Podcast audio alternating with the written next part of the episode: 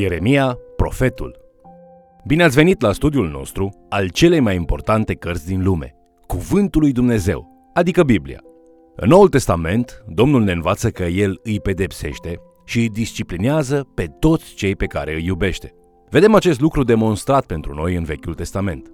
Studiind profețiile de predicare a lui Ieremia, acesta explică faptul că, deși Dumnezeu își disciplinează poporul, El o face pentru că iubește. Haideți să urmărim împreună acest mesaj intitulat Ieremia, profetul. Profetul Ieremia prezintă mai multe predici cu fapte simbolice de-a lungul anilor lui de lucrare. Aceste predici ilustrează efectiv mesajul lui Dumnezeu prin prezentarea adevărurilor spirituale prin intermediul imaginilor dinamice. Acestea sunt reflectate în unele dintre viziunile profetice ale lui Ieremia, când Dumnezeu folosește imagini similare pentru a produce impact în mintea profetului. În Ieremia 24, versetele 1 și 2, profetul revelează Domnul mi-a arătat două coșuri cu smochine, puse înaintea templului Domnului. Unul din coșuri avea smochine foarte bune, ca smochinele care se coc întâi, iar celălalt coș avea smochine foarte rele, care nu se puteau mânca de rele ce erau. Fiecare dintre acestea prezintă, spune Dumnezeu, diferite grupări de oameni din Iuda. Unii dintre ei conștientizează că robia babiloniană este pedeapsa lui Dumnezeu. Aceștia merg în Babilon și acceptă disciplina lui Dumnezeu și se pocăiesc. Aceștia sunt reprezentați de smochinele foarte bune. Ei vor merge, vor accepta disciplina lui Dumnezeu și vor fi aduși înapoi la un nou început în Țara Sfântă, având inimi reînnoite, vindecate de toată înclinația spre idolatria păgână. Despre ei spune Dumnezeu în versetul 7, le voi da o inimă ca să înțeleagă că eu sunt Domnul. Ei vor fi poporul meu, iar eu voi fi Dumnezeul lor dacă se vor întoarce la mine cu toată inima lor. Smochinele foarte rele îi reprezintă pe aceea pe care Dumnezeu îi respinge pe de-a întregul. Printre aceștia se află administrația rebelă a lui Zedechia, a cărui nebunie înrăutățește situația pentru popor. Cei care continuă în răzvrătirea lor în ținutul lui Iuda și, bineînțeles, cei care fug în Egipt ca să se ascundă, în ciuda avertizărilor profetice a lui Ieremia cu privire la aceasta. Ei încearcă să își controleze propriile vieți, mai degrabă decât să se supună planului lui Dumnezeu. Ieremia se opune oricui care caută să fie stăpânul propriei sorți. Un astfel de nebun se laudă spunând, pot să mă descurc singur.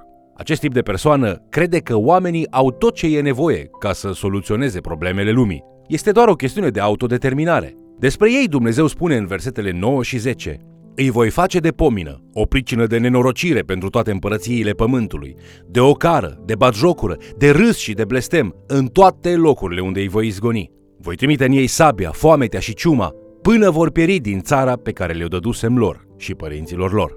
Ieremia spune în capitolul 10 cu versetul 23, Știu, Doamne, că soarta omului nu este în puterea lui, nici nu stă în puterea omului când umblă să-și îndrepte pașii spre țintă. În capitolul 17, cu versetul 5, el scrie Așa vorbește Domnul. Blestemat să fie omul care se încrede în om, care se sprijină pe un muritor și își abate inima de la Domnul. Apoi Ieremia ne oferă o afirmație pozitivă a acestui adevăr în versetul 7 din același capitol. Binecuvântat să fie omul care se încrede în Domnul și a cărui nădejde este Domnul. Scriptura în mod constant spune că noi avem nevoie de un păstor, de o revelație și de puterea dinamică a lui Dumnezeu pentru a asculta de această revelație. Inima lui Ieremia este zdrobită din pricina vedeniei pe care i-a dat-o Domnul.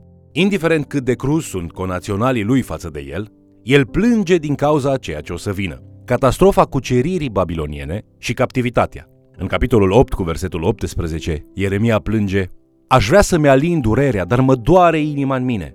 El explică această durere în versetul 21 din același capitol spunând sunt zdrobit de durerea fiicei poporului meu. Mă doare, mă apucă groaza.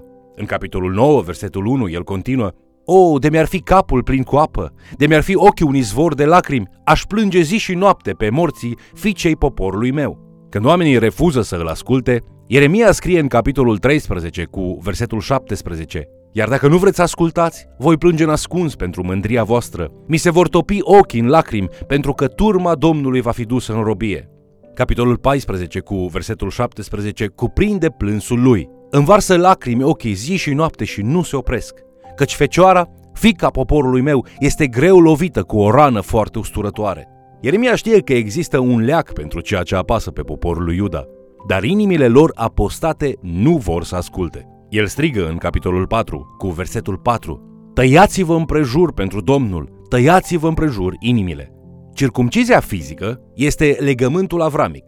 Chiar și cei nelegiuiți poartă acest semn, dar circumcizia inimii înseamnă, de fapt, trăirea credinței lui Avram prin încredere și ascultare față de cuvântul lui Dumnezeu. Putem avea o relație reală cu Dumnezeu dacă mergem dincolo de a afirma simplu prin cuvinte sau decorându-ne trupurile cu simboluri ale credinței, precum circumcizia, ciucurii sau chiar crucile. Noi de asemenea trebuie să trăim în conformitate cu ceea ce credem. Trebuie să ascultăm poruncile lui Dumnezeu. În Ieremia, capitolul 7, versetul 23, Domnul afirmă că de multă vreme a spus poporului lui Iuda, Ascultați glasul meu și eu voi fi Dumnezeul vostru, iar voi veți fi poporul meu. Umblați pe toate căile pe care vi le-am poruncit ca să fiți fericiți. Dar el continuă să declare în versetul 24, dar ei n-au ascultat și n-au luat aminte. Atunci când trăim ca niște copii de Dumnezeu, lucrul acesta este o dovadă a faptului că suntem copiii Lui. Trebuie întotdeauna să ascultăm de Dumnezeu și de cuvântul Său. Dacă facem puțin sau nimic din ceea ce ne-a poruncit Dumnezeu, pe ce ne-am putea fundamenta apartenența la poporul Său? Sau cum am putea să așteptăm binecuvântările din mâinile Lui? Ar fi fost ușor pentru Ieremia să devină neclintit în trăirea lui timp de câteva decenii, între abuzurile locuitorilor rebeli ai lui Iuda ne-am putea imagina cu ușurință că Ieremia va simți o anumită satisfacție, știind că judecata lui Dumnezeu se apropie cu pași repezi pentru a-l îndreptăți în ochii celor suficient de norocoși ca să supraviețuiască măcelului babilonian. Totuși, profetul nu reacționează așa. Mai degrabă Ieremia plânge mișcat de distrugerea lui Iuda de către Babilon. Inima lui este copleșită de realitatea trăirii ororilor care urmează, mai întâi profetic și apoi fizic. Îi cere chiar lui Dumnezeu în Ieremia, capitolul 4, versetul 21, Până când voi vedea steagul fâlfâind și voi auzi sunetul trâmbiței? Iar răspunsul îi este dat în versetul 22 al aceluiași capitol. Căci poporul meu este nebun, nu mă cunoaște. Sunt niște copii fără minte și lipsiți de pricepere. Sunt meșteri să facă răul, dar nu știu să facă binele. Domnul este mâniat de lipsa de integritate spirituală și spune în Ieremia capitolul 5 cu versetul 23 Poporul acesta însă are o inimă dârză și răzvrătită, se scoală și pleacă. Mai mult decât atât, Dumnezeu are rezervată o mânie specială pentru liderii corupți ai poporului, după cum este scris în Ieremia capitolul 5, versetele 30 și 31. Grozave lucruri, urcioase lucruri se fac în țară. Prorocii prorocesc neadevăruri. Preoții stăpânesc cu ajutorul lor și poporului meu îi plac aceste lucruri. Dar ce veți face la urmă? Iuda este singurul vinovat de ceea ce Dumnezeu aduce împotriva lor. Așa după cum este scris în Ieremia, capitolul 6, versetele 13 la 15. Căci de la cel mai mic până la cel mai mare, toți sunt lacom de câștig. De la proroc până la preot, toți înșală. Leagă în chip ușuratic rana fiicei poporului meu zicând, pace, pace, și totuși nu este pace. Sunt dați de rușine căci săvârșesc urăciuni și totuși nu roșesc și nu știu de rușine. De aceea vor cădea împreună cu cei ce cad. Vor fi răsturnați când îi voi pedepsi, zice Domnul. Stresul funcției sale profetice îl copleșește uneori pe Ieremia. El se plânge destul de mult. Într-adevăr, după standardele umane, suntem puțini dintre noi astăzi care l-ar învinui pentru toate plângerile sale. Dar în Ieremia, capitolul 12, cu versetul 5, Domnul răspunde la nemulțumirile sale cu realitățile dure ale chemării sale, spunând dacă alergând cu cei ce aleargă pe picioare, ei te obosesc, cum vei putea să te iei la întrecere cu niște cai? Și dacă nu te crezi la adăpost decât într-o țară liniștită, ce vei face pe malurile îngânfate ale Iordanului? Acesta este un cuvânt înțelept la care toți trebuie să fim atenți. Slujirea nu este pentru cei slabi de inimă. Trebuie să fim pregătiți pentru asta. Fizic, moral, etic și educațional. Trebuie să fim echipați emoțional pentru greutățile slujirii, fiind imuni la respingere, dar deschiși la corectare, insensibili la lingușire, dar acceptând încurajări. Și cel mai important, trebuie să putem să discernem diferențele. Gândiți-vă la următorul aspect. Când trebuie să trimitem oamenii ca misionari în locuri dificile, trebuie să ne asigurăm mai întâi că sunt oameni confirmați pentru acea misiune, Trebuie să ne dovedim credincioși în lucruri mărunte, înainte să ni se încredințeze lucruri mărețe. Dumnezeu cere mult de la cei care îi slujesc, dar El ne oferă tot ce este necesar pentru această sarcină. Dacă vom avea încredere în El, dacă vom studia cuvântul Său cu sârguință și ne vom acorda inima la îndemnul Duhului Său cel Sfânt. Când răutatea oamenilor ajunge la punctul în care captivitatea este singura soluție, Ieremia, plângând înaintea lui Dumnezeu, așa cum face de obicei, vine în fața oamenilor cu un mesaj neîndurător din partea Domnului. În Ieremia, capitolul 15, cu versetul 1, el spune Domnul mi-a zis, chiar dacă Moise și Samuel s-ar înfățișa înaintea mea, tot n-aș fi binevoitor față de poporul acesta. Izgonește-l dinaintea mea, ducă-se! Aceasta este o remarcă gravă, pentru că Dumnezeu a cruțat pe Israel de un păcat mare și cumplit atunci când Moise a mijlocit pentru ei. Dumnezeu continuă în versetele 2 la 4 spunându-i lui Ieremia, și dacă îți vor zice unde să ne ducem, să le răspunzi, așa vorbește Domnul, la moarte cei sortiți la moarte, la sabie cei sortiți sabiei, la foamete cei sortiți foametei, la robie cei sortiți robiei. Căci voi trimite împotriva lor patru feluri de nenorociri, zice Domnul, sabia ca să-i ucidă, câinii ca să-i sfâșie, păsările cerului și fiarele pământului ca să-i mănânce și să-i nimicească. Îi voi face de pomină pentru toate împărățiile pământului, din pricina lui Manase, fiul lui Ezechia, împăratul lui Iuda, și pentru tot ce a făcut el în Ierusalim. Desigur, trebuie să ne amintim că acest exil este o disciplină menită să le curețe inimile de înclinații idolatre. Luați în considerare, de exemplu, aceste versete din Ieremia, capitolul 31, unde Domnul spune Cel ce a risipit pe Israel îl va aduna și îl va păzi cum își păzește păstorul turma. Voi pune legea mea înăuntru lor și o voi scrie în inima lor și eu voi fi Dumnezeul lor, iar ei vor fi poporul meu. Îi duc la râuri de apă, pe un drum neted pe care nu se potignesc, căci eu sunt tatăl lui Israel. Căci le voi ierta nelegiuirea și nu-mi voi mai aduce aminte de păcatul lor. Și cum am vegheat asupra lor ca să-i smulg, să-i tai, să-i dărâm, să-i nimicesc și să le fac rău, tot așa voi veghea asupra lor, ca să-i zidesc și să-i sădesc, zice Domnul.